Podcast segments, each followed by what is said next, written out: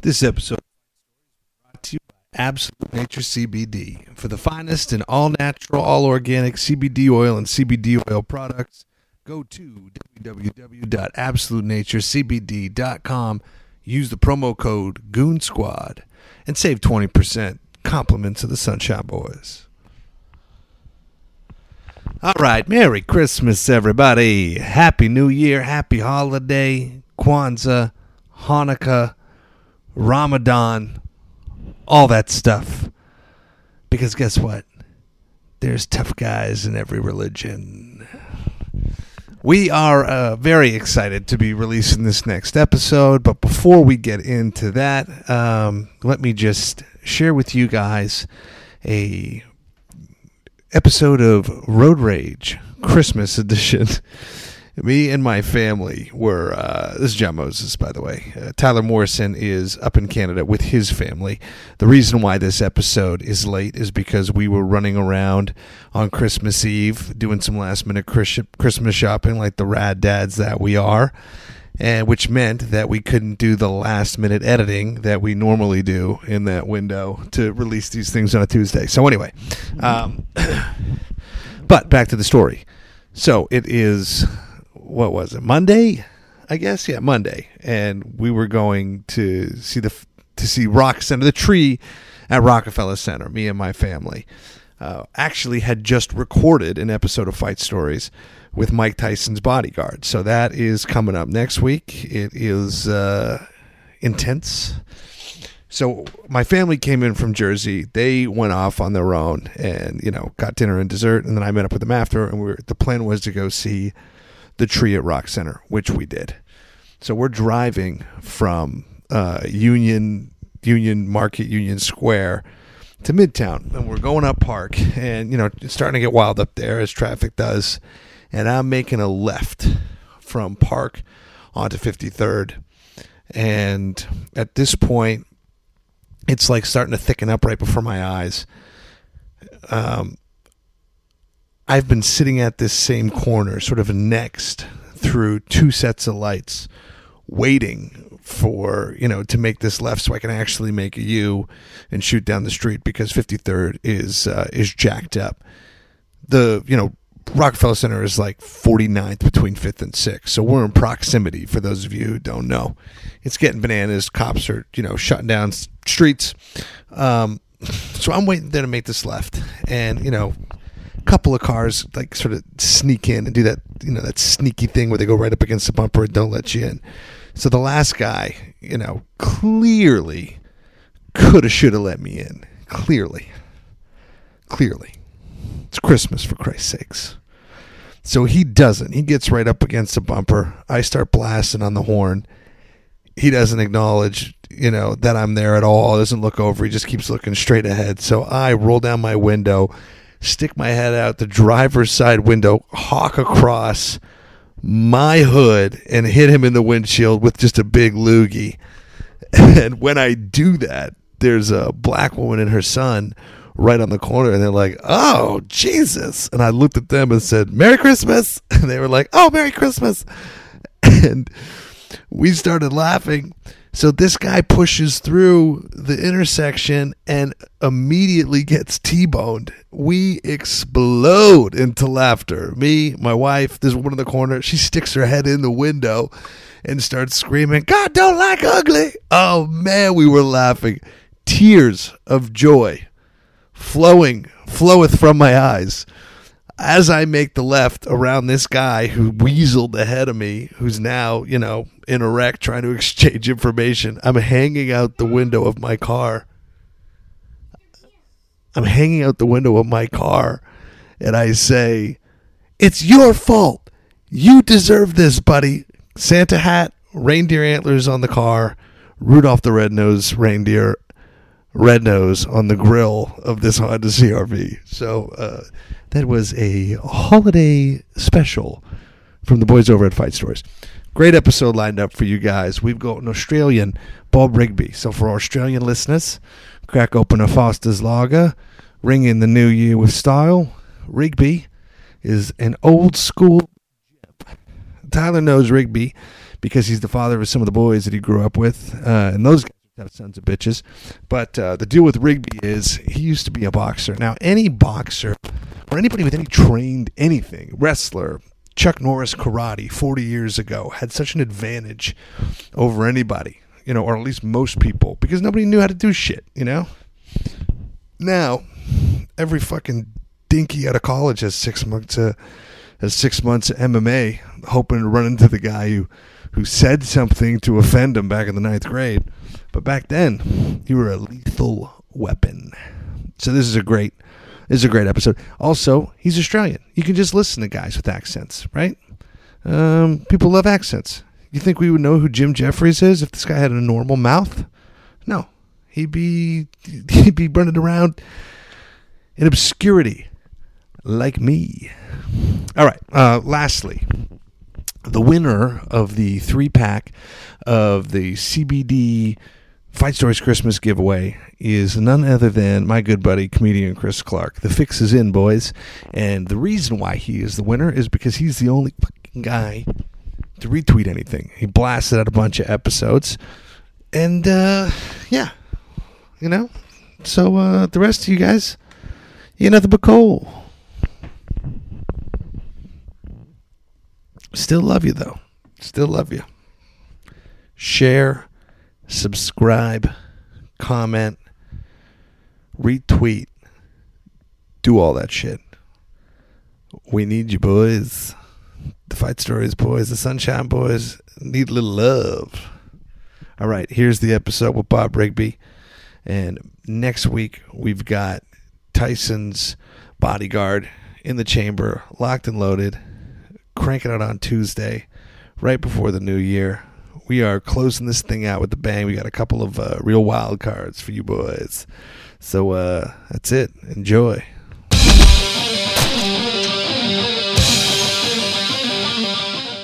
Hey everyone, you're listening to another episode of Fight Stories. This is Tyler Morrison. I'm sitting here in Nobleton, Ontario with one of my favorite people. I can't believe that we actually uh, were able to pull this together. I'm sitting here with Mr. Bob Rigby.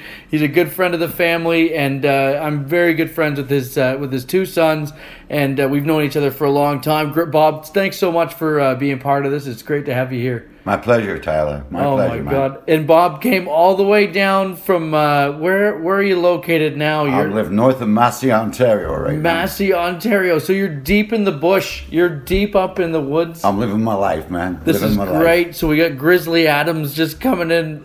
Yeah, more or less, more or less. we found Bigfoot. I was telling uh, Bob's son Clint, who actually he's been uh, on the podcast before on one of our Patreon only uh, episodes, and uh, but Clint was uh, telling me some funny stories about you, and uh, I just I knew that I had to have you on because we've hung out and you know we've had some beers. You used to coach me in hockey. There you go. And uh, you always told the, the some of the funniest stories. So I was like, we got to get Bob on. But when uh, Clint was telling me uh, where you were living, I'm like, I'll go all the way up there to get this guy on the show because I just remember, you know, you always telling us good stories and you know always having a good time with us. So yeah, having good stories. Yeah, lots of good stories, Tyler. Yes.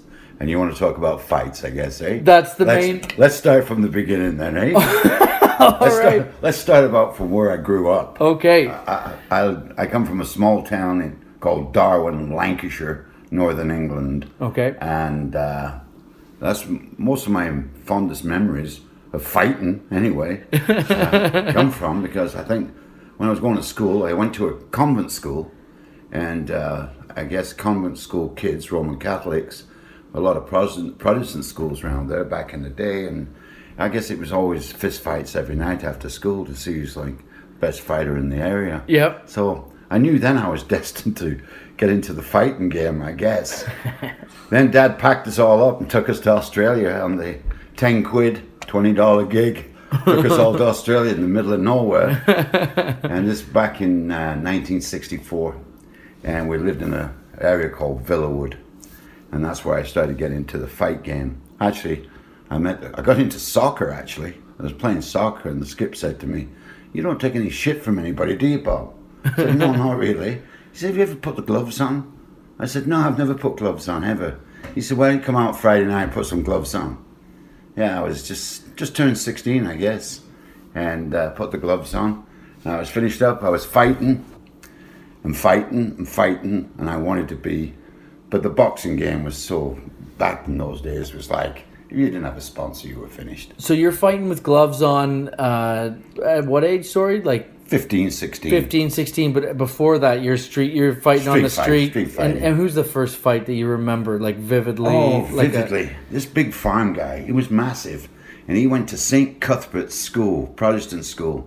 And this guy had been telling everybody he wanted to fight me for years and years. and we finally met. And I can remember there must have been 10 teachers around this fight. Like, the teachers are watching. the teachers are right This is a big build-up. This is outside St. Edward's Catholic School in the middle. And by the way, I want to tell you about the school. This is the only school I knew that had uh, walls around it and iron gates, but there was glass concreted into the walls so you couldn't play truancy or get out of there, right? So you, you picture the scene. Yeah, it's like we're a- having- a prison for kids. We're having a big scrap in the schoolyard. And there's all these teachers all around. Nobody wants to get involved in the breakup, right? that always feels good, eh? When you're out, when you're against a big guy. But yeah, but I won, you see. And now, because I was just a scrawny, skinny kid, but I knocked this giant down, right? Yeah. And uh, I, I, can remember his face. But after that, I became the cock of the school. That's exactly what they called me. Don't ever go near this guy. I think I hit him with a lucky shot. I'll be honest with you. He went Yeah. down like a bag of shit. But anyway, that's the story. That's the story on that fight game. And every time I went to a new school, because my dad was in textiles, we moved around like gypsies. And every time I went to a new school, you know there's going to be a fight. Mm-hmm. Always going to be somebody wants to pick on you, right? So you get tougher and tougher and tougher, I guess, as you get older. So that's the story until I got into the fight game in Australia. And the fight game led into meeting a lot of, I met a lot of famous people in the boxing game in Australia. Johnny Famechon comes to mind. He became, I believe, world champion middleweight in 1967. I met a fight in a fight on an exhibition game fight that I fought that night. He, he was star billing. So I had some close encounters with famous boxers. And I did when I came back to the UK and joined uh, Jimmy Nelson Sports Club and actually started under Jimmy Brittner, his father Dave Brittner, and Pat McCarroll, who was a champion boxer from Scotland. He became my seconds, and they taught me everything I knew about the fight game. The only difference is they didn't tell me is how hard it was to make money in the fight game. but I was working, and I used to work six to two, two to ten, depending what shift on. But I'd fight every weekend. I'd fight anybody, anytime, any place, for any amount of money. Didn't matter.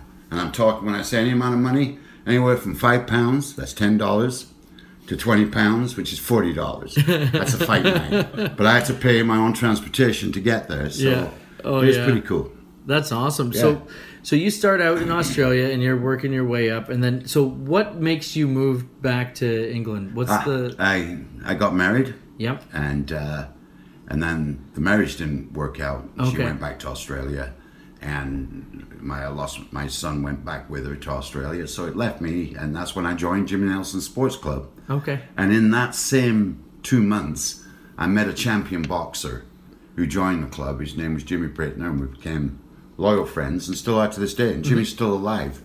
And uh, we we became in our area like the legends of building up the boxing club in Burnley, Nelson, or even as far as Manchester.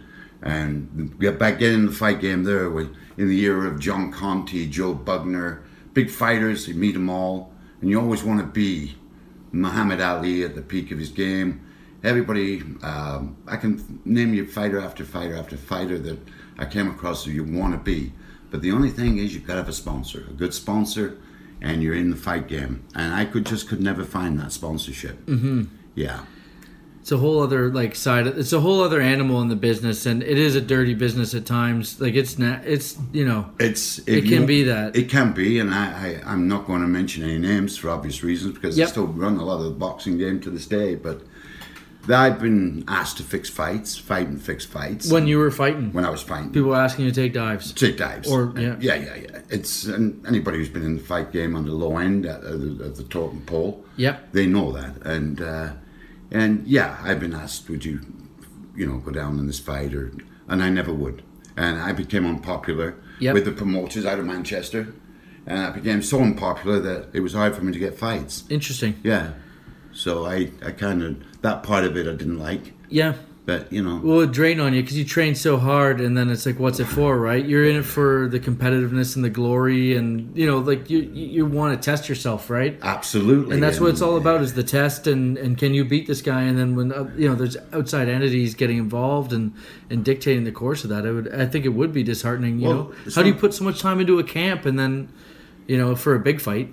Well, exactly. You know, the discipline factor of who you are and what you are, and if you're going to be, if you've got a, a, good paid fight, and I had a couple of good paid fights in Manchester, Belle Vue, and I can remember uh, training for these fights with Pat and and and Dave Brittner, and they put you through drills like man, like forget about just uh, uh, exhibition fights and warm up fights leading up. I'm talking about the physical track and field training and weights and running and running backwards and putting weights on your feet and the agility and the skipping and going places at night after you're 10 o'clock at night to fight people you don't even know just to prepare yourself for these upcoming fights. So Yeah. And so outside of the ring, are you running into scrapes all the time just because of the era? Like it was a pretty tough era to come up in where people were a little bit more. Uh, I had a lot of respect in the town that I grew up in. In fact, uh, you know, when you see it, you know, it's kind of nice to see a picture uh, in, a, in, a, in a bus shelter Yes. fight night, and you're stood next to somebody and going, "Hey, mom, that's him." That's him. so that kind of glamour, yeah. I, but I had a lot of respect. Small town, growing up small town, and then it spreads, and all these areas. When I tell you about boxing clubs, these are all tough lads. Yeah. I'm, I'm talking Irish lads, Scottish lads, Northern England boys who are willing to scrap and fight in Liverpool. They're lined up like soldiers. Fighting in Manchester, they're lined up like soldiers. These guys all want to get in the fight game, and you know it. It doesn't matter. It is, but there's a discipline and a respect factor every in, one of the these, fight game. every one of these guys, the toughest guy in their neighborhood, and they're all coming in to be the, Absolutely. the biggest They- on the block in the uh, on the big scene. So Well, everybody wants to crack the nut and get into the. And as I said, the boxing game was now coming into, you know, like I can go back to boxing, seeing some of the best fighting fought for peanuts.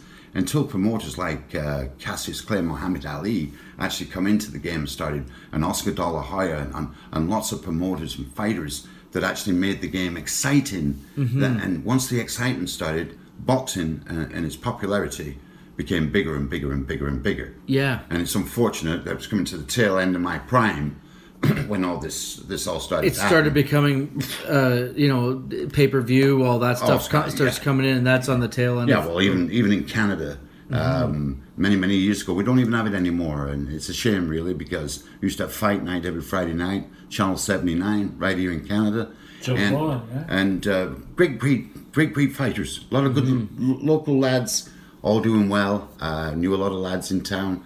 Um, uh, Nicky Filano, um, Sean O'Sullivan, um, uh, DeWitt from Edmonton. I met all these guys and all good fighters, all nice lads, but again, just didn't have that main ingredient. And I, as I said, I told you about earlier, uh, Tyler, when we were talking about Billy the Kid Irwin, a local lad from Mrs. Oakville area. Yep. And he was a great fighter. Probably one of the best fighters I'd ever seen in my life come out of Ontario. And uh, in, nobody knew a lot about him, but in the United States, they certainly knew who he was because some of his fights, and I watched some great fights, and and he could, this guy could take a beating, and he could come back and win in Philadelphia, Chicago, some of the big gymnasiums, and he was coming in stardom. And then I, I got told that I said, "How how's this guy getting ahead?" And then I told him, uh, in fact, and confirmed by uh, Don Cherry.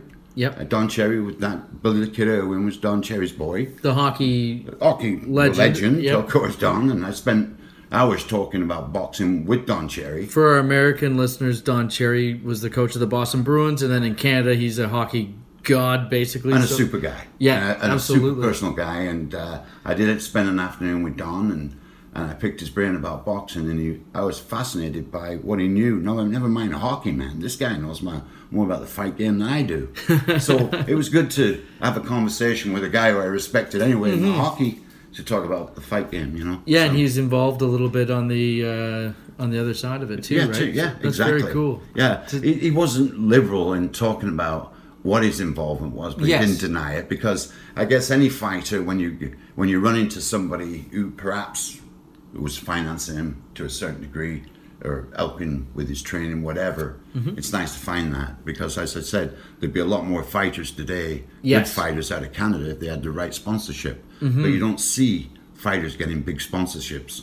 You see it in hockey, you see it in ice skating, you see it in, well, sometimes now it's Olympics and- Olympics and so on. But the fight game is a low profile here in Canada. Yeah, and there's a little bit of uh, like again, there's a stigma that comes attached to it that's happened over the Yeah, years. yeah, yeah, you yeah. know, Yeah, but I'd like to see uh, some guys that are getting into uh, a training program, a really good training program, and have a gymnasium that's geared for Olympic or amateur boxing for sure. The thing is too, like I think fighting is such a like it is the most primitive thing in terms of getting young guys who could maybe be going the other direction, maybe end up in jail on the street, you know, on the streets, into a competitive, challenging environment where they channel their energy into something positive. And I think gyms saved a lot of guys. Oh, and I don't think they get the credit in this country or you know anywhere really for what they have done for for youth and the youth programs that, that do come from that. And I think it's You're absolutely right. Uh, you, if, if there was a young guy, if you were a boxer today and you're living in Canada and you've got some talent and you, and you don't know where to turn, and I can tell you right now, if you go down to the gyms in the south of, uh, across the border, get into Philly, where you're just talking about, uh, yeah, you're going to meet some wild guys there, but they're all there for a purpose. And hopefully you're there for the same person, so you make friends with them, regard, regardless of color or race or creed. It doesn't really matter. These guys are still want to be a fighter, so they go and work hard in the gym Yeah. where they want to be. But if you want to get to that level, and you think you're good enough to get to that level, go south of the border and try it out, and Mm-hmm. then you know what you're made of, and you know what you're up against. Yeah. Yeah, oh yeah. for I mean that's like yeah, that's where people are going. I mean the legendary Kronk Gym in Detroit was where it was happening. Like, Absolutely. I mean there's gyms like that that are they're still around. There's some honestly don't don't I know there's had a lot of bad press in in, in, in years boxers and boxes this and boxes that, but f- if you look at some of the gymnasiums that are available to and, and training that's available to these athletes today, it's phenomenal. So mm-hmm. All right, you little Billy badasses. This episode of Fight Stories is brought to you by Absolute Nature CBD. Listen, you know the deal. They're the best. Plug in the Goon Squad. Promo code to save 20% at checkout, like you've been doing. However, I am announcing the Fight Stories Christmas giveaway. The Sunshine Boys and the good people over at Absolute Nature CBD are giving away some CBD oil and CBD oil products over the course of the holidays. And this is what you got to do to enter to win. All you have to do is retweet or share on Facebook an episode of Fight Stories, tag Absolute Nature CBD, tag me and Tyler, the Sunshine Boys, and tag Fight Stories, and then put in this is probably the most important part hashtag Fight Stories Christmas giveaway, and you can win one of their products that'll enter you in a chance to win either the oil, the salve, or the soft gels. The person who shares the most between now and December 24th will get all three. We'll get the Absolute Nature CBD Super Pack. It's got to be like a $250 value, something like that. I don't know. Maybe it's 200 Listen, it's free and it's great. Can't get no better than that. I'm I'm going back. I'm talking 60s, 70s when it was rough. I mean, it was. I mean, guys fought dirty back in there. The weights of gloves didn't really matter. It just I'm going to knock your head off. You know that type of thing. Oh, for sure. And so, so you, so you do you, you run your career, but uh, while this is going on, you're mostly you're mostly honed into boxing. That's what's happening, right? You're like that's your main focus. You're not uh, you partying a bit, or you are you mostly like dialed right into it. Oh, listen, so easy, so easy, so easy to fall into the party aspect because you meet people, you get invited to places. Mm-hmm. They wanna be around you. You want to be around you, but the thing is, you've got to keep. Uh, for the bet, honestly, I, I think I can because Jimmy was a big influence on me because he he reached the ranks of champion, and I was hanging with a champion, so he kind of taught me the ropes. You've got to be. Uh, you've got to be a, a, gentle, a gentleman in, in, every aspect on where you go. So yeah, having a drink. I think uh, Dave Britton and my trainer Pat, if I ever drank more than two beers, they were on me.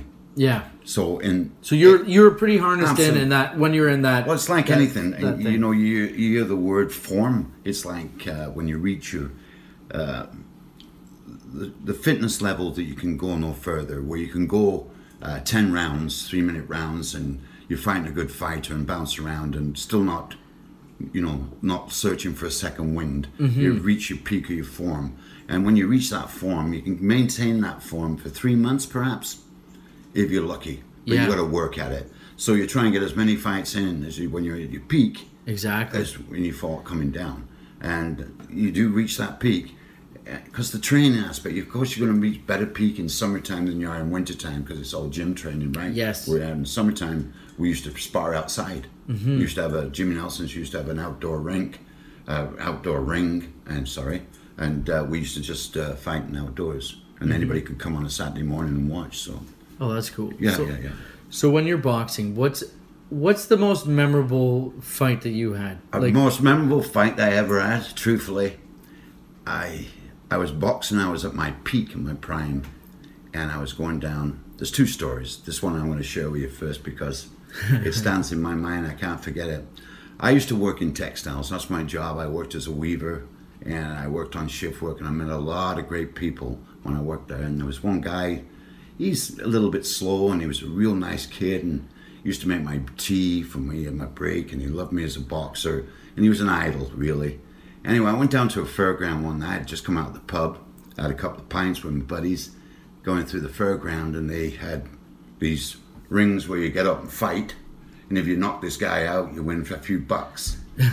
so this young kid who was working at my place, with T-Boy we called him, he got in the ring, and this guy just literally beat the shit out of him. really hurt him bad, right? Oh, fuck. So I said, no, that's not going to happen. I said, I'll fight you. And the guy stood up there. I think if I ever recall him, he had one eye missing, three teeth, one ear missing. He just looked like a, Typical Carney. a carny, roundy man that had fought everybody in the world, and he looks like he's going to take a. Anyway, I got into the ring, and I just played around and played around, and he swinging, and he couldn't hit me. And I just remember, I just kept hitting him, and it was. And there's a massive crowd around, just screaming and cheering, and I just beat this guy to pulp, this old carny, and I just watched him go down. I went, "How does it feel? Give me my money." and the manager stood there. I can see him now with his top hat on, going, "Here, please leave." so that, and then I got a gig. I call it a gig. It was a gig. It was a last-minute fight in Morecambe Winter Gardens. That's a good hour and a half train ride for me after work, and I had to fight this guy who I knew. So I wasn't worried about it. Like it wasn't something I have to prep for because I'd beaten this guy before. Yeah. It was just a show fight. I'm going on the train after work, and I'm gonna I'm gonna meet this guy. I'm gonna probably have a beer with him after, but it was part of the fight game, and I got called, and so I went. But when I got there, he was a no-show. So you had this guy from Kenya, this black guy, who had badges and championships and belts, and they're all going over on the stage, and they go, "Bob, you're fighting him tonight," and I go, "How much for?" well, it's going to they're going to ante the purse up, Bob. They're going to put the purse up. I said, "Well, I hope so." And I'm got this guy's going to beat the shit out of me. All I remember, he had he had a silk, a blue silk with white trim um, gown on. He had his sponsorship on the back, and he had these blue boots, blue silk shorts. He's earned And- some shit. and I'm here in a pair of black leather boots, no socks, just like um, Mike Tyson, no socks. and I got my black shorts, and I've got no robe. I'm just your regular guy from the gym coming for a fight. So they do the announcements for this guy, right? And it, it's a champion of this and champion of that. And in this corner, from Preston, Lancashire, Bob Rigby. You're like the fucking uh, jobber in wrestling that's Yeah, like- waiting like- in the ring when they come I'm down like, to fight. Excuse me, I'm not from Preston Lang. You got it all wrong. I'm from Jimmy Nelson's. Doesn't matter. You know that kind of shit. Anyway, ding ding, the ring comes out. And this guy's doing. He's got moves like. Fa- I'm telling you, he's all over the place. I'm going, come, come on, come. I hit him once and knocked him out cold. knocked him out cold. I caught him coming round, dancing behind me. I turned round, I caught him right on the side of the jaw, and he went down like a bag of shit. Oh, and great. He never even moved. I thought I killed him. Anyway, the lights went out, the lights dimmed.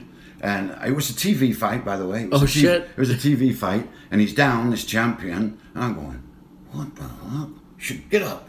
Like I don't know why he's down because I've hit people, Yeah. people before, but they usually get up. He's not moving anyway. They give him the smell insults, and anyway, they, they have the doctor in the ring. He's on Queer oh, All the good shit. They're throwing a towel around me, and I'm out of there, right? So I'm gone. I'm going, well, how much am I getting? How much am I getting? It'll all come later, boy. It'll all come later. It'll all come later. Right now, they're all embarrassed. Everybody's, you shouldn't have won this fight. well, I get that, but I hit him and he went down. I thought he'd get back up. That kind of thing, right? So anyway, they come down to the room, and anyway, they give me an envelope, and I remember opening it. And there was two five-pound notes in there. That's twenty dollars, folks. I'm converting it to as close as I can get to the Canadian dollar today, and I go, I went through all that, finding out what did he get? A thousand pounds. Oh, he got a thousand pounds, and I get ten. Seems something wrong with the math here, but that was Oh, the fight game. Yeah, yeah. And I, t- I told you, as I told you earlier, I jump on a on, on a, a train, a bus, and fight anybody anytime. Mm-hmm. You know, in my Journeyman. Yeah, yeah. So that was it. And, uh, you know, big fights, little fights. It, it it all adds up. How awesome would it be to get that footage from back then? Like to know Oh, that like someone goodness. had it in their archives. Like it's just Oh, listen, the fairground fights. I got to get back to that. Uh, We had a Jimmy Nelson Sports Club tribute day, and I got to tell you this: these guys, this family of tarmackers, beat the living crap out of my cousin and put him in hospital. and they happened to show up drunk at this fairground fight, and I'm the monkey in the middle, and they want to fight me. not in the ring, right? Like outside, like in a ring. Oh, in the ring. ring. Oh, okay. We're getting all the kids. We're promoting Yeah. boxing for little kids. Oh, okay. We're promoting the gym. Yeah, yeah. So we're all out there fight anybody three rounds. and then the real fight shows up. And then the real fight shows up. And they go, I go, that's that's the boys that put my cousin in hospital. Well, let's start with you first. and I beat the shit out of all three of them. Pay back some bitch, yeah. That's great. Yeah, yeah. Oh wow. Oh, so, but oh, go ahead. go ahead. No, go No, ahead. so Tyler. so you're doing so you're you're doing all these fights, and then uh, wh- where is this exact? Is this in Australia or in uh, the, This is in the UK. In the UK. I did more okay. fighting in the UK than I did in Australia. Okay, so but you went to Australia at the tail end then, or, or was it? Uh, That was that was the beginning of Oh, my the very beginning I, that's where they told me I could be a good boxer. oh, okay. Australia told me I could be a good boxer, and when I got back to England, they told me I could be a better boxer. Yep. And a better boxer I became. And if you want to know, uh, and a lot of people ask. Uh, back in the day, they called me the blonde bomber. that was my nickname, truth. And uh, why I got out of boxing was uh, my mum. Uh, uh, she didn't like it. Uh, my dad, who was a Navy, lifer in the Navy, covered in tattoos, tough as ba- bastard you ever want to meet, he would never come to a fight. No. No, uh, it just he. I don't know why. It just it just there was a lot of bad press with the fight game, as I mentioned. Really, in the eh? There's a stigma There's stigma, it. big Tim. stigma. Yeah, yeah, yeah. And my mum got out. I, I'll tell you, I was I was at uh, if, probably people might remember this night uh, in uh, Nelson. There's a, a Nelson, Lancashire, which was just close to Jimmy Nelson Sports Club. We had a, a bar there called the El Tropicano, and all the bouncers on the club, I knew every one of them because they're all members of the, the gym, the boxing club. So anyway, I was down there one night having a great old time, and uh, and we left uh, in the car, me and my friend Steve, and we had two ladies with us, and and uh, I was going home anyway. I was just just going to drop them off, and uh, so we went back for some fish and chips to this girl's house who Steve knew. But when I got back to the house, some guy hits my friend over the head with a piece of two before, Holy shit. splits his head right down the middle, and, and there's blood all over the street, and I'm out there holding four ch- fish and chips to go. I was just seeing this blood pouring out of the guy, and this guy's coming after me next. Oh shit. So I drop the fish and chips. He comes in, and I hit him four times. That's all I remember, hitting him four times. And that was the suspension of my boxing license because oh no. I had to go and visit him in hospital. He lost his left eye, Holy fuck. and, and I broke his jaw, and I also broke two ribs. Oh, I, only, wow. I only hit him four times, but that's because I was mad because he hit my friend with a, with a, with a two before, and and it was all messy. And the police who arrested me, the two police that came and got me, were two guys I'd fought at the boy, police boys club, not fucking two weeks before. So everybody knew me, so they took me in and. Anyway, my license was revoked. It was never cancelled, folks, because I'd never allow that to happen. I went and apologized in hospital to the guy, and finally he apologized to me. And the truth of the story, what happened was, one of the girls was his wife, mm-hmm. and she took the rings off and gone out with my friend's girlfriend, not telling me that she was even married. The husband was waiting for her when we went back for the fish and chips with to have him at her place, and he was waiting, and he lost it on my buddy. Then he wanted to take it out on me, but nothing ever happened. It was nothing out of the ordinary. It was just a, a bad a bad night. Yeah, yeah. So, and and you lost the fish and chips. What a fucking waste! Well, losing the fish and chips is probably why I hit him hit him twice more. one for the fish, one for the chips, right? right.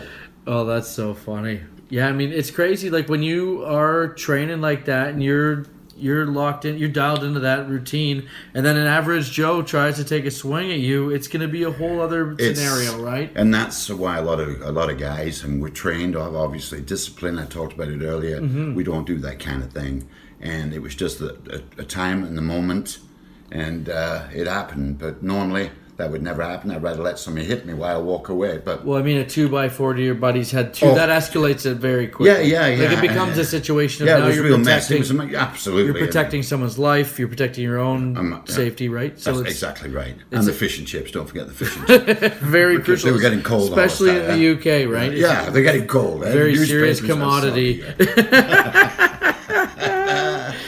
Oh man, so so you so you're over there. The one when you come over to Canada, what what's what uh, prompts your move to Canada? Where what brought you here? Well, I, a lady, of course. Uh, I met a lady, uh, Clint's mum, actually. And, Yes. And Dakota was over there and uh, invited me back to uh, uh, come over to Canada for a visit. So I came here, and there's a story in itself, right? So his mum, my wife, ex-wife, finds me a flight for forty pounds. That's eighty dollars to come to Canada. I'm over the moon because this is really cheap. This was 1971. So I fly in, I land in New York, Niagara Falls, New York, on this cattle plane, which had two seats on it and eight cows. I land, I get off the plane, and I'm arrested on the tarmac and thrown into a padded cell. Oh fuck! And I knew this was home right away. and the American said to me, Where are you going? I said, I'm going to Canada. And I was, well, the guy said, It's across there. You see that big escarpment there? That's Niagara Falls. Canada's on the other side. You're in the United States and you don't have a visa. Oh, can we not work around that? He said, No. I said, We're going to put you on a bus to the Canadian border and they're going to arrest you as soon as you get there. I said, Okay. So I did. I got arrested at the Canadian border. and they said, What are you doing here? I said, Well, I've come to visit a friend, but I'm awfully. I got a one way ticket. You don't have a return ticket? No, I don't. I came on that cattle plane. Anyway, long story short was uh, they stamped every page of my passport, can I accept employment? And I came to Canada, uh, Canada for a visit. And I, honestly, I fell in love with the country back in a great place, great place.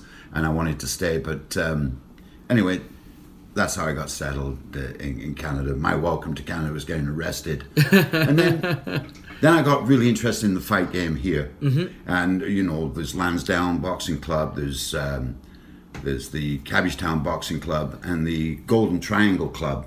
And a little plug for the Darien brothers who used to run the Golden Triangle Club. Nice boys, and uh, yeah, there are uh, some good fighters. Some went and visited and saw the good fighters, and um, I got involved in Fight Night Canada. I used to tape up a few of the, the lad tape them up before the fights and that. Yep. But there was nothing there, honestly, at that time. And I'm not bragging at my level. Mm-hmm. I, I There's nothing that you could go. I'm not going to mention any names, but I fought a couple of guys from the gym, and uh, who were gym champions yes. and and I could beat them both. So, having said that, they were nice boys and uh, good fighters. And but the Canada, as I said, I am not being critical. I'm just saying that the fight game in Canada, It wasn't as evolved as what it was in, no, in the UK no, at the no, time. near, or, or for that matter, in, anywhere in Europe, it was But now Is it you- still as good, or is it still is it better now? Like The Canadian- have they caught up to the UK, or is it still? It's it's still lagging in. I'm not saying that to be critical. Yes, I'm just no. saying because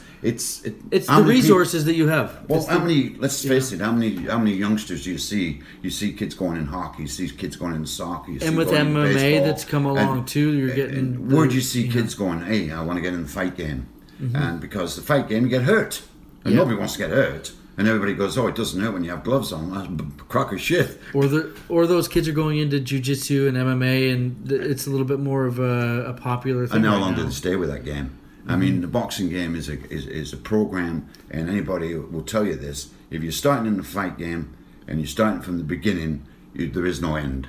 It's a disease. It's in your blood. Uh, even I, at, at my age now, 70, 71 this year, I still shadow box.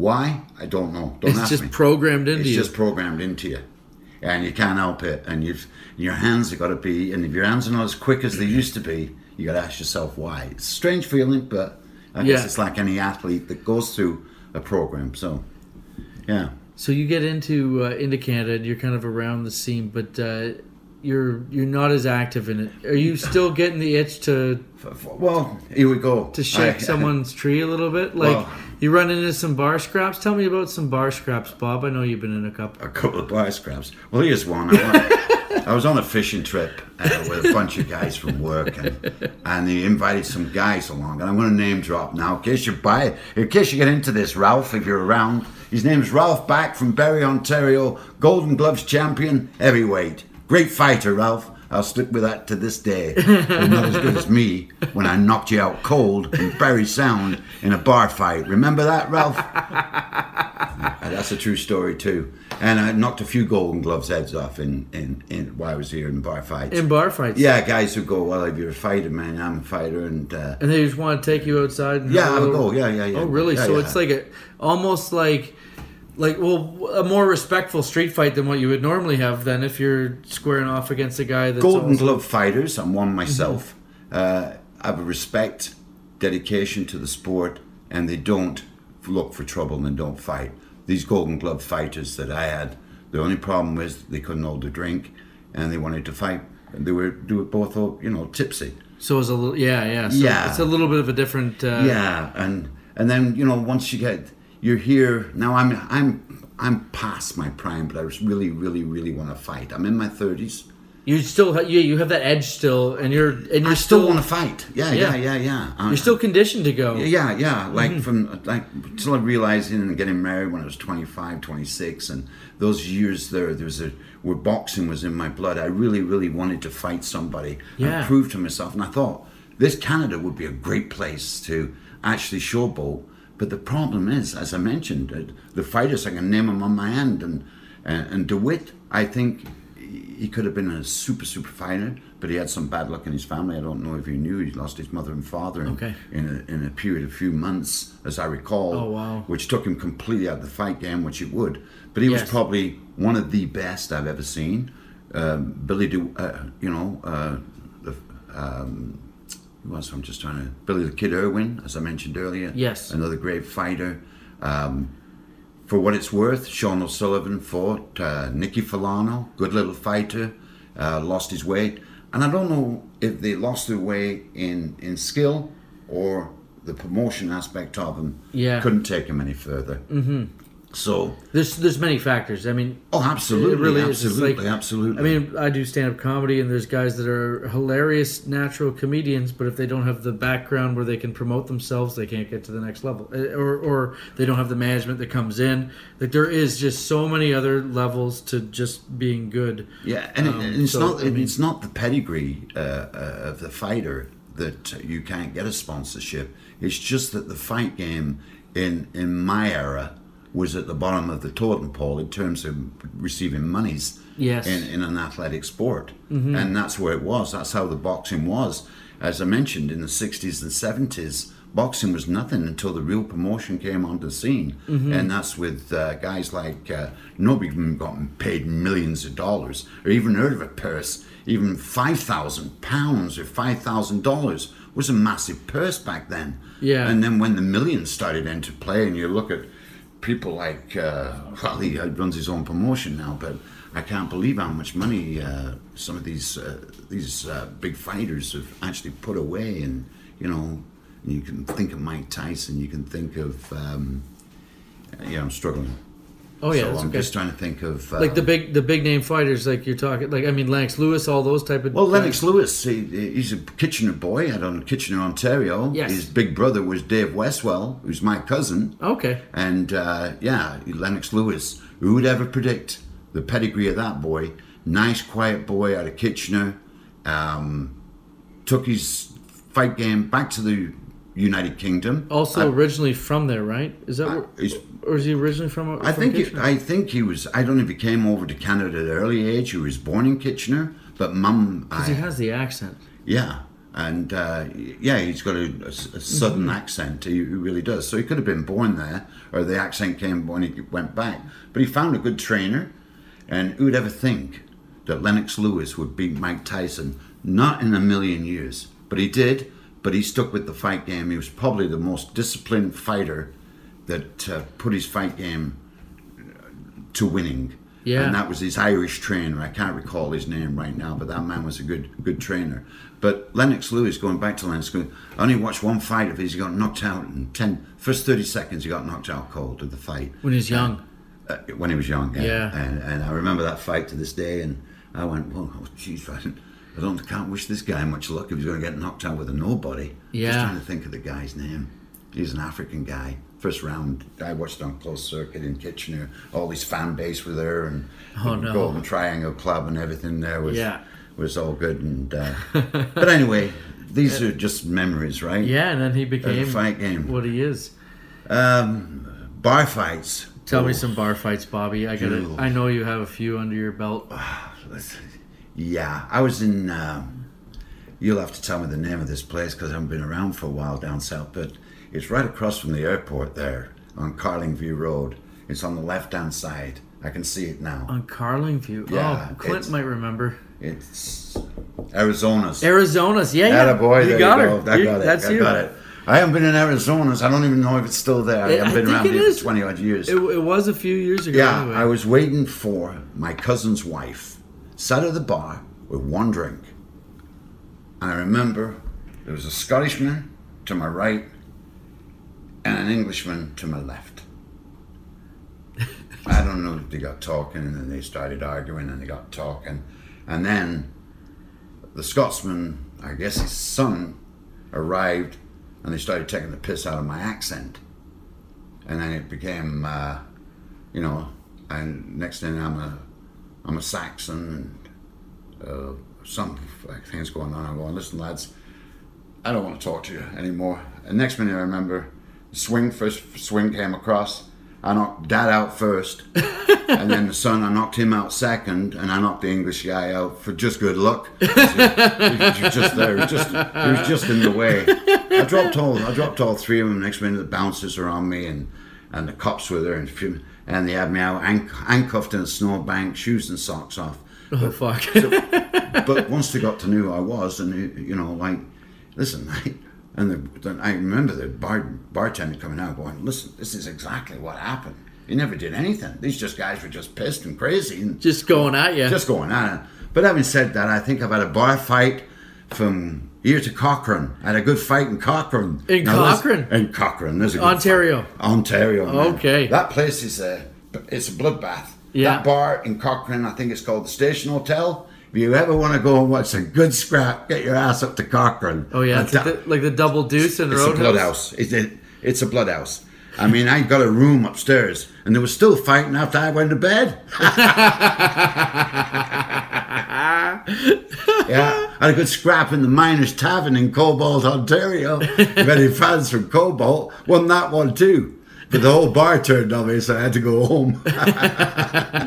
So what happened in Cochrane? Oh, Cochrane, I, it's the same old thing, guys. And somebody hit me over the head with a wine bottle for nothing. so it doesn't take much to wake you up, eh? Yeah, so you just turn around and just Oh yeah, I just started wailing, delivering And, the oh, yeah, business. Yeah, yeah, you know, you want to get out alive, and but I'd never seen it. I think the further north you get, it's uh, I think the of oxygen or something. But And you go up to Cobalt then, so you're in Cobalt, and, and what happens there? So well, I'm doing karaoke at the Miners Tavern, eh? Yeah. And I can't sing with a shit, right? so I got up there and You're I, getting on people's I nerves. translated the words from Puff the Magic Dragon to Puff the Tragic Faggot, Which So is- I'm- which I'm a big hit, and I win three hundred dollars on the night. of course, in Cobalt you At would. Cobalt, I won the whole thing, man. I couldn't believe it. People were still. I have more beers on my table than you can shake a stick at. But you always have to have some big bastard who doesn't like you. Yeah. And this guy was a mammoth of a man. You're He having a- too much fun. He had a lumberjack jacket on. He had hands on him. Man, this guy was a gorilla. And everyone called him Puff the Magic Dragon. Tragic faggot. But anyway, he come up. I go, sorry, I can't hear you. Next minute, he hit me. Oh, shit. and knocked me down. And I got up and I went, nah, I can't go for this, buddy. I'm not in the mood. I've had too much to drink. But he'd come at me, and I remember it. He had had a few to drink. And I just remember coming over the top, and I went straight underneath him and got him right in the hooly goolies, man. I was like, my fist was right there as hard. And I never seen a grown man scream and go down so fast in my life. But yeah, yeah, yeah, yes. I used to have, uh, I used to have my groupie fans, but honestly, I do not ever, ever, ever look for fights. Of course. And and, and I think anybody who knows me, You're always out having you, a good time, I'm man. A gentle, I've never gentle as a seen you. lamb. I've never seen you looking for trouble. You're No, always no, having a no. good Even when I coached, uh, you know, I got involved in coaching Yeah. hockey, and I, and I still coach soccer to this day. And I wish I could coach a, a gymnasium with uh, young up and coming fighters. But I, I, I, I've always worked with children. I, I'm a gentle person, and I, I, that's one of my characters. I think that makes me a good person is uh, that I love working with children. And uh, you know, when I was involved in Nobleton Yep. Minor Hockey, I mean, what guy can be a freaking coach and doesn't even skate? You must know something. but, but generally speaking, I did have my Ontario certification. it's a leadership quality though, and and and getting the best out of getting the best out of young people, right? You you have a mentorship ability that that other people don't necessarily have, and you can you can have all the skills in the world, but can you relate to a kid on a on a level where they're going to listen to you? You know what I mean? And and you Well, have that. So I think I think why I win with children to this day is because I can tell them hard luck stories, my own hard luck stories, Mm-hmm. and you know you don't have to give up because you failed or you didn't fail. There's always a reason. Uh, yeah, of course, of course, I would have liked to have been a champion under a different circumstance. I might have been a, a champion. A lot of people respect me in, in the fight game, who have known me in the fight game. People I've sparred with in the fight game uh, all know that I'm a good person and I'm, I'm modest, uh, but a good fighter. Mm-hmm. I, I'd put myself down as a good fighter. But relating back to children, you're exactly right, uh, Tyler. When, in kids, there's a quality there. And if you can do something with them, and I think some of these gymnasiums that you touched on earlier in the States, where these kids have run off the street and have been drugs and into this and into this, the rehabilitation factor is that if you can share stories with these kids, the hardships that you've been through, mm-hmm. so you're not just some pussycat who comes along and That's right. dictates from a Bible what these kids should be doing. they won't respect it. They won't respect Yeah. shit. And and this is why I got a lot of and I and I think my cousin, who was the big brother for uh, Lennox Lewis, uh, you know, he spent a lot of time with Lennox. He was a cop at the time, and he spent a lot of time with Lennox. And if you knew anything about Lennox Lewis, he was the perfect gentleman. Uh, anytime off and on to, uh, with media. I mean, he was never a dance around bragger how good he was. Never ever boasted about he's going to win. Yeah, yeah. Never. So he was a very humble, Humble fighter, yeah, humble fighters, and a lot of fight, a lot of fighters are humble. I mean, Oscar De La Hoya. I mean, yeah, he grin and, and smirk and uh, put some faces on, You need to have a little bit of an edge to ride that confidence in yourself, right? It's it's a it's a real uh, management thing, managing an ego when you are needed to have the edge too, which is that, that's a challenge. it's a challenge, absolutely. So um, I got a question for you. We we you know I met you in Nobleton where we are right now.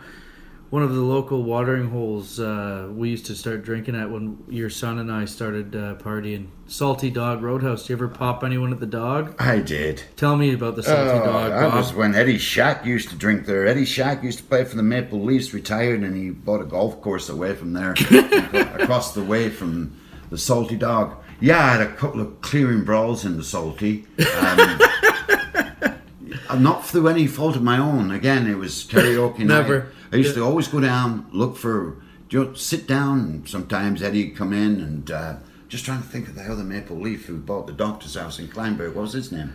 Ooh, who did buy the doctor's house? Clint might remember. We'll Pat. Boutette. Pat Boutette. Okay, Pat yeah. Boutette, he worked at there. So Pat Boutette had always come into the uh, 70s into the, Leafs. into the Salty Dog, and and of course you know it's a women's a pickup place, right? The girls come in, the guys come in, and I honestly. I used to go down there and listen. I used to get a real giggle out of listening to karaoke. Yeah. And I go down with Big Bob Smith. Remember Bob? Yeah, yeah. yeah, yeah, yeah. We go and sit down, listen to karaoke, and have a few pints. But there's always somebody always somebody. I don't know what it is, guys. It, places like that are popular should always have a doorman or somebody to look after the place because fights start up and you see somebody who's getting a whipping for no reason at all. I can't. I can't witness that. It's there's something in me that goes. That's got to stop. Yes. So that's when I usually get involved, and then you know it's usually fast and furious, and it's over with within minutes. Because I just ask who's the best of the lot of you, grab them by the neck, take them on the yard, give them a pound in, come back in, finish my drink. That's how it works. Yeah. But yeah, we've had a couple of clearing fights in the dog in my time. Yeah, Did you ever? Were you, I, I remember, and and if I'm wrong, just correct me. But I remember you telling me about a guy showing you a hunting knife there. He, showed, one guy showed me a gun one night. a gun? A gun, yeah. And he had it strapped to him, and he, I said, "Does that make you a big man?" And he said, "Yeah, and a lot bigger than you." So I dropped him too, gun and all. I mean, you, you just got to hit them a little harder when they're carrying a gun. yeah, when you see the guy. a knife, you give them a good shot. Yeah. If they're carrying a gun, you got to be fast and harder. Is this no? You can tell me if this is folklore or not. Did you put a guy's head through the popcorn machine at the dog? I did. Can you tell me the story? I did. I need the story I'm- I'm from the start. surprised. Uh, who told you this one? you did. No, my, it was embarrassing because I think my kids were with me. you have to tell me this. Well, they had one of those bloody great big old fashioned popcorn machines. Not like the ones that's. This thing was massive. I hadn't seen one like this for years. And of course, the dog, you just go in and you go, it's all free, and you sit up at the bar, you grab your beer, and it's a rough old, a salty dog. They closed it down. It was a rough old. I mean, even the cops said he'd go in there, and it just got rougher and rougher and rougher. But and there's a guy walked in there. I, I can't rem- I can't be rude, of course, but he, he said something really, really rude to this waitress, and I went, "Who the hell is this cuckoo?" And he said to me, "Who are you looking at?" I said, "Listen, man, I'm just here with my family, having some chicken wings." You had Kids- both the boys. Yeah, both boys were there. How old are they? Like Like six and four. I yeah, guess, young enough that you Yeah. don't really want to get No, in, we're like there for a- lunch, chicken wings. And that. Yeah. yeah. By the way, uh, uh, too bad they're gone because they were the best wings in. Uh, Yeah. they were. They were the best the wings. Were they? Salty Dog I was used to the take you best. guys after hockey for wings. Oh yeah. yeah, yeah. we were drinking there when we were 15. Anyway, this guy did just another one again. Go, what are you looking at? I said, well, I'm not looking at you, pal. I'm here having wings. Well, oh, you just mind your own business. I said, well, you shouldn't talk to a lady like that. And he said, what are you going to do about it? I said, well, what do you... I just stood up and I was just wiping my mouth. He took a swing at me, missed, and I hit him. I caught him real good. Again, these good shots are... in his head, when hit this popcorn, it reminds me of another story about this black belt. I got to tell you this story. Yeah, yeah. And his head hit the popcorn machine and went straight through, and all the lights started coming on, and all the popcorns shooting all over the bar, man. It's going everywhere. Go, this guy's stuck inside the popcorn machine. Must have been hot in there, man. Oh, yeah. Oh, he burned all his face. And... Yeah, yeah, yeah. Yeah, then I was invited to a party. Uh, a real nice guy. Uh, and, and yeah, a real nice guy. Who's, he loved the fight game. And he, his, his dad had done some boxing and invited me over to his house in Ottawa. And they were having a party. And this guy, I was re- reaching down in a beer. And this guy kicks me right in the mouth. and, you know, like in this great big room, all these girls and everything. I'm going, uh, do I know you? You know, I'm looking at him stunned like a mouse bleeding. Yeah, "Oh, yeah. I know you. And he goes, You're about to. I hear you're the good with your fists. Well, I'm a blue, blue, blue, blue, black. I said, Brown belt, yellow belt, black shit. I don't give a crap. And I hit him. And I remember his head, he went right through the drywall. When you hit somebody hard and the head actually sinks through the drywall and kind of goes through it, you know it's a good shot, right? Oh yeah. So he bounced back after his head stuck there for a few seconds and he slid down the wall and his friends put him on this couch and laid him there until the ambulance came. Oh fuck. Truth, Anyway, the next day I'm with John Wiley, an ex-Jamaican boxer. John Wiley, he uh, actually boxed in Toronto, and we were down at this club, and he comes in with this gang to fight me. This guy comes back with comes his back crew. with his, with his For revenge. Taekwondo gang or whatever, black belt Yeah, guys, yeah. and they come in. Kai. Oh, that was a beautiful fight. There was eleven of us and about fifteen of them, and we just wiped the floor with them. It was a good fight. Oh, shit. Yeah, yeah, yeah. We got uh, got arrested that night.